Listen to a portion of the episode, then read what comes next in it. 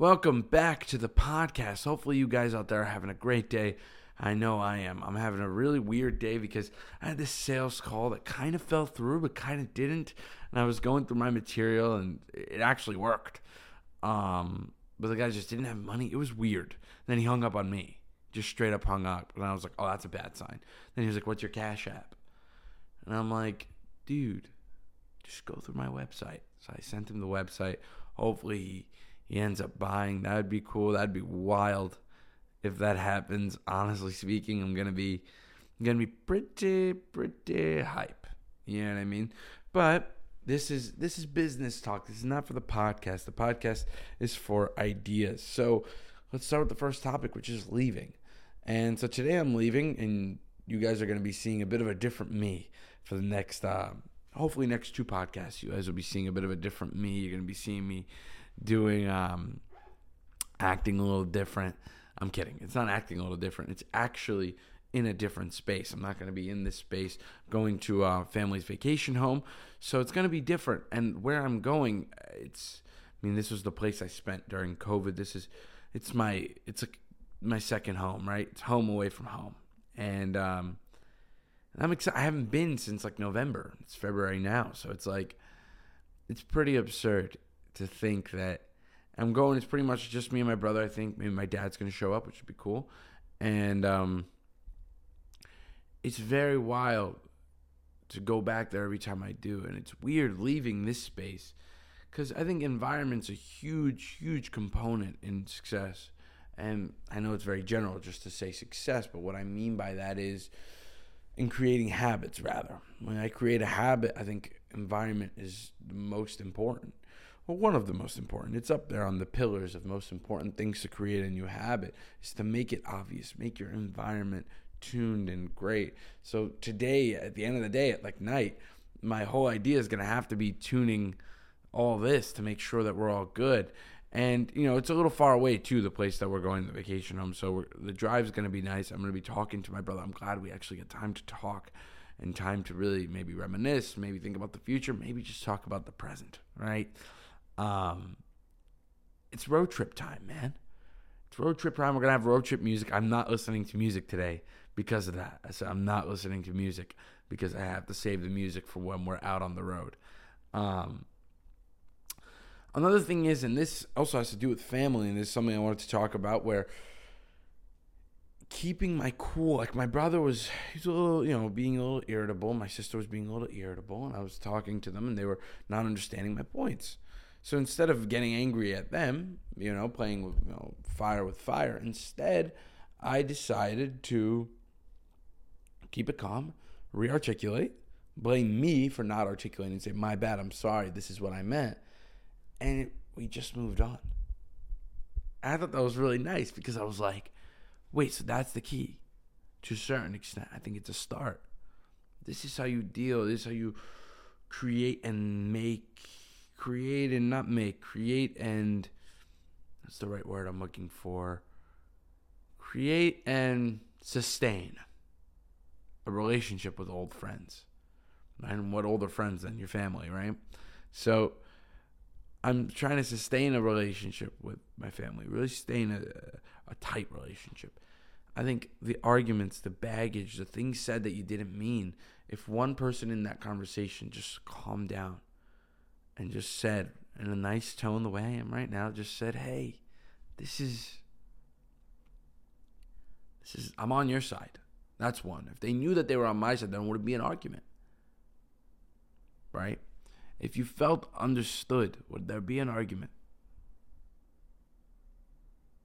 And this is where I think I messed up on the sales call a little bit. Not to bring us back to business, but I think I messed up on the sales call a little bit with that because I don't know if the guy felt completely understood. I, I wasn't like I completely understand your situation. I just kept pushing the sale. Um, so maybe maybe that's I think that's interesting. I should write that down as notes and how to get better. Really focused on that I completely understand and making that so genuine. That's interesting. Mental note. Um, something else I want to talk about in this topic I've been holding for like a couple days now, which is depression. And I I've had so many opinions on depression. I've had so I've must have had depression for a little bit. I must have been depressed for a little while, like deeply. Um, when I was a kid, I kind of just really fell into that. When I was when I say kid, I mean really a kid. Right now, I'm a 19 year old. If you're new to the uh, podcast, I'm a 19 year old businessman entrepreneur who started an e-commerce business selling beats to rappers. So you know, when I was really young, like 11 years old, uh, less than 10 years ago, right?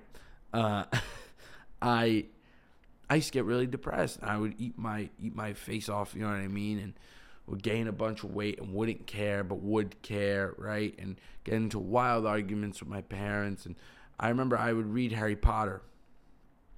It's an interesting story. I I read um, it was the only book I really read by myself. The first I had read by myself, and uh, so it was Harry Potter. I was reading it. I read the first book, kind of binged through it, loved it. Second book, I just binge right through that again. Third, and I get up to my my least not least favorite, my honestly my favorite, but the hardest to get through, which is four. Book four of Harry Potter is not a fucking joke. It's 700 pages, and if you're 11 years old, you're gonna go through it. And I used to have this rule where I would read 50 pages every single day because if I read 50 pages, I can get done with a 700 page book in two weeks. So I was like, okay, cool. It'll only take me around 14 days to do this. This will be awesome. So, but what about days when I skip? What about days when I off days, right? How do I deal with off days now? I continue to push forward because I know this is long term. But when it's something short term and you want a short term result and you're so emotionally dependent on that so on that um, short term result and you don't get it, and not only do you don't get it, you don't get it because of you. I didn't get it because of me, because of the decision I made. That shame it would bring shame, which would bring me back to depression. The depression would bring me more shame. So it was this feedback loop that I did not want, right? Or maybe internally, subconsciously, I did want, but didn't think I should have, um, and didn't didn't see coming. So my mom had um, I got punished for doing something. I I truly don't remember what I got punished for, but it was like not even like a punishment. It was like you're not gonna have your book for a day because of whatever I did. I probably talked disrespectful or something. So my mom takes away the book, and I get so upset. I was like suicidal almost. I was like, hey, I, this is my life. This is all I really care about. I can't see a world without it. And so I understand depression from a sympathetic point of view, I think. Maybe not your exact depression, but I'm going to try to do my best at uh, not crossing the line. All right, I know I'm on thin ice, but so yes, when I when I was depressed, quote unquote, it's not like I felt it, you know. And when I did, it would bring me to shame, which would bring me right back to trying to make myself forget. And that's really what I think depression can morph into. Right? It can morph into ignorance and uh, willing willful ignorance, right? Uh, begging for ignorance, not for a way out. Well, yeah, I guess for a way out, but not for the, the real way out, not for a long term way out, not a way out that's going to actually bring pain. Because I think if you're very depressed, or when I was very depressed, I was very weak. I was, it was like a frail person, like someone who's, if you ever seen videos of people who are starving or when you, their bones are so frail you ever seen old people? You ever touch really, really grab an old person's shoulder, right? it's like you feel their bones and their skin. It's all very weak and fragile. That's how my my external felt. It felt like you just poke right through it, and I just like die. I don't know. And there's really nothing there. That's another thing that I found when I was depressed. There really wasn't any substance to my personality or to my character, rather. There wasn't much substance to who I was as a person. And creating substances, maybe getting in shape, maybe reading the book as I did. The book did get me out of a lot of things, right? It's one step in the right direction. It's just you don't know what direction. You never will know what direction. So stop timing the market and just fucking start. You know? Like I don't mean to be an asshole, but it really is true. I wish I could tell myself that. You're never gonna time the market. Just start. And the one time I actually did was during COVID. Um, with my writing. I just started. I didn't know where it was going to lead. I just did it. And when I thought I knew where it was going to lead with directing, guess what happened? Fucked me up. I fucked up. But whereas with this, this idea of depression being something that's, well, clinical is interesting. I don't think antidepressants, from what I've seen of people, it makes them worse. Maybe it helped you out. I don't know. As long as it doesn't make you fucking kill yourself, right? Um, so anything to help you with that, if you're that far gone. But I think there are moments in this in this mind space that I get into where I I feel depressed.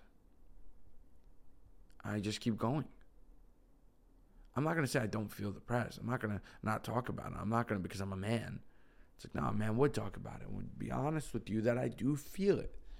The last time it dictated my decision has been a while. It's been a while since that dictated my decision.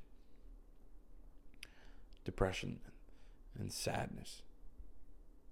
Because you're damned if you do and you're damned if you don't. Short term. So, short term, if I go and I leave right now and I say, fuck this podcast, I go inside and um, I go inside, let's say, like a TV room or something, and just watch TV for 30 minutes, laying in my bed, just watching TV, I'm going to feel sad that I'm not working. Whereas if I continue doing this, I'm going to feel sad I'm not watching TV. The difference is, is that at the end of this, I never regret it. Whereas with that, I not just regret it, the pain that I get after is worse than any pain I'll ever get from this. So go, hit me as hard as you can. That's how I feel. I'm like, I don't know if that makes me more of a man or less of a man. I don't know what it does, but whatever it can do, just hit me as hard as you can. Because nothing can be as bad as that feeling. That'll bring me to depression. This this brings me to it's more of laziness, not quite true depression. I don't know about true depression. It's not quite the depression that I had or the um, stupidity I had when I was 11. Uh, another thing is, is you know, how do we how do we move on? This is another topic I wanted to talk about. How do we move on? How do we? There's some things in life, and it's happened to me. Maybe it's happened to you that you. It's unbearable to even think that someone went through that and even moved on. I mean, there's a story of um, a woman, I think, in a plane who a plane crashed and everyone died, or a lot of people died, and her mom got fucking impaled in her head right next to her. And she just moved on. Not like nothing happened. No, it was like something happened, and that baggage was carried with her to move on. But I can't even fathom that. How is that possible? How can you move on? How? And she talks about how she moved on. Or Viktor Frankl, who was in the Holocaust. He was in, he was in the camps. They took his fucking wife, man. And he somehow not just moves on, but finds the meaning of a man. He found meaning in the most evil place in the 1900s, I mean, it's got to be the most evil place in that time. One of, it's up there, top three, right? It's like in in a place that we were taught as kids that was terrifying, that was evil, that was hellish and awful. He somehow just made it through that. There was an aftermath. There was a point where he moved on. I guess he never quite moved on, because how can you? I wasn't even close to being alive when that happened, and I can't even move on from the thought of it. So I guess you never really do move on. But somehow you do you just die right then and there? Does a piece of you die there? Is a piece of you just left behind? I don't want to relate this to me because it's a heavy topic, but when that's how I felt with a lot of my my teenage past, where it was some of it was baggage that stayed, and some of it I I just moved on, and nothing horrible happened to me back then, thank God. But it was something I look at now where it feels like pre-COVID, post-COVID in my head. Two different people. Somehow that worked out for me, where I was around 15 years old during COVID, and it worked out so that I somehow ended up being someone who was worth worth listening to and worth talking to because I'd listen. I wouldn't call myself a genius. I wasn't a genius back then by any means, but I was a I was a I was not I was becoming less of an idiot. That's the simplest way I could put it, I think. I was being less of an idiot. I was trying to finally help myself. But how can I move on from the things that I was 14? Those were easy to move on from when I was 14 and acted like an idiot. Some people don't move on from high school. I'm saying it doesn't have to only only be the Holocaust that we don't move on from. It's also the high school. Some people only move on from high school. Some people don't from college. So how do we do it? I mean, what's the rubric? What are the what are the rules? What are the ideologies to moving on? Would it be helpful to even focus on that, or would it be more helpful to just do it? just get down to the actual action of moving on. It's an interesting idea, um, at least to me. But, mm, damn, this one's a good topic. This one is talking about anxiety because I got, I know we're talking about depression and anxiety. This isn't quite me, but let's do it. If I got the anxiety that I used to get in front of people about the things that I think I should be doing, I'd finally do it. Let me explain. When I was younger, I got super um, uh, high voltage of anxiety, just would run through my veins when I would talk to a girl, when I would talk to a friend, anybody, especially at this big event that we used to do. This um, this event was like suits and ties event, and we would do it at where I'm from, and they would we'd walk in and everybody I knew was there, but they were all in suits, and it was very important people in the room, and it was very, you know, quote unquote important, whatever that means to you, and my brother being the one who introduces people, who shakes hands, introduces me to people, right? Does all these things, and I'd get this anxiety uh, through the roof, through my spine, through my spine. I'd get this anxiety of just like pain, whatever you want to call it. I got it. So now, what the hell does that mean? Okay, what does it have to do with anything? What it has to do with is if only I had that anxiety, because it's anxiety that was anxiety that took immediate action. Came over me and I took action. So this came over me, and I was like, "Whoa." I'm not the person I think I should be. I can become the person I want to be. Okay. But why does it take me years or months to actually get there to get into a rhythm? Why isn't it like anxiety for other people? If only I got the the same anxiety I get for other people as I do for myself, maybe I could help this guy. And maybe when I help this guy, it'll actually actually be something that's helpful for also other people so that I won't get anxiety in front of them. Maybe it'll have it'll be a, kind of like having your cake and eating it too, right? Where it's like I can get rid of this anxiety about me and them. But you got to start with, you know what I mean? You you know who to start with. You know, if only I like wrote down every single person who truly did not love themselves. It'd be the list would go on and write down the people who uh, who truly who truly do love themselves. That's a short fucking list. it's like three people.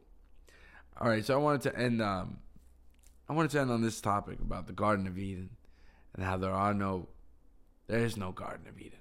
Sorry to break it to you, but the fact that I'm leaving to go to this vacation home, I used to think of it as the Garden of Eden. I used to think of it as this big threshold between where I'm at and where I want to be, and it's there. Now, going back, that one time I went back around the year ago this month, or was it exactly a year ago this month? I think it was in March. it was in March last year. Um, I went back and I realized that Eden is not a place, you know.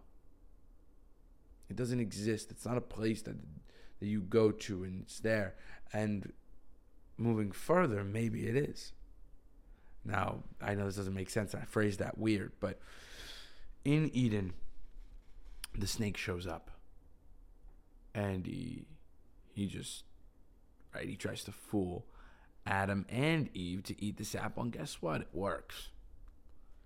Right? Whereas with this, it's just maybe even the same thing. Maybe there is an Eden. Because Eden was never a perfect place. And even the people that lived in Eden can still make a mistake. Where there's no turning back from. Right? Even they'll make a deal with the devil. So it's like, can I? Will I make a deal with the devil? Will I be the one that does these things? How, what does this all mean? Right? There's no place that's beautiful enough to actually get rid of snakes. There's no place that's so divine where snakes do not enter because maybe snakes is the only reason that it's divine in the first place. Maybe. It's a possibility because maybe not. Maybe some evil things are not, or don't create greatness or don't create goodness, right? And some things do. So it's kind of like a give or take, right? All right, on that note, I'm going to end the podcast here. Hopefully, you guys enjoyed. I really do hope you guys enjoyed. And if you did, you know, consider watching some other videos. I come out with these pretty much every day, or I'm trying to. This today's video is taking so long to uh, process through the through the Spotify app, but whatever. Uh, with that being said, end the podcast here. I'll see you guys next time.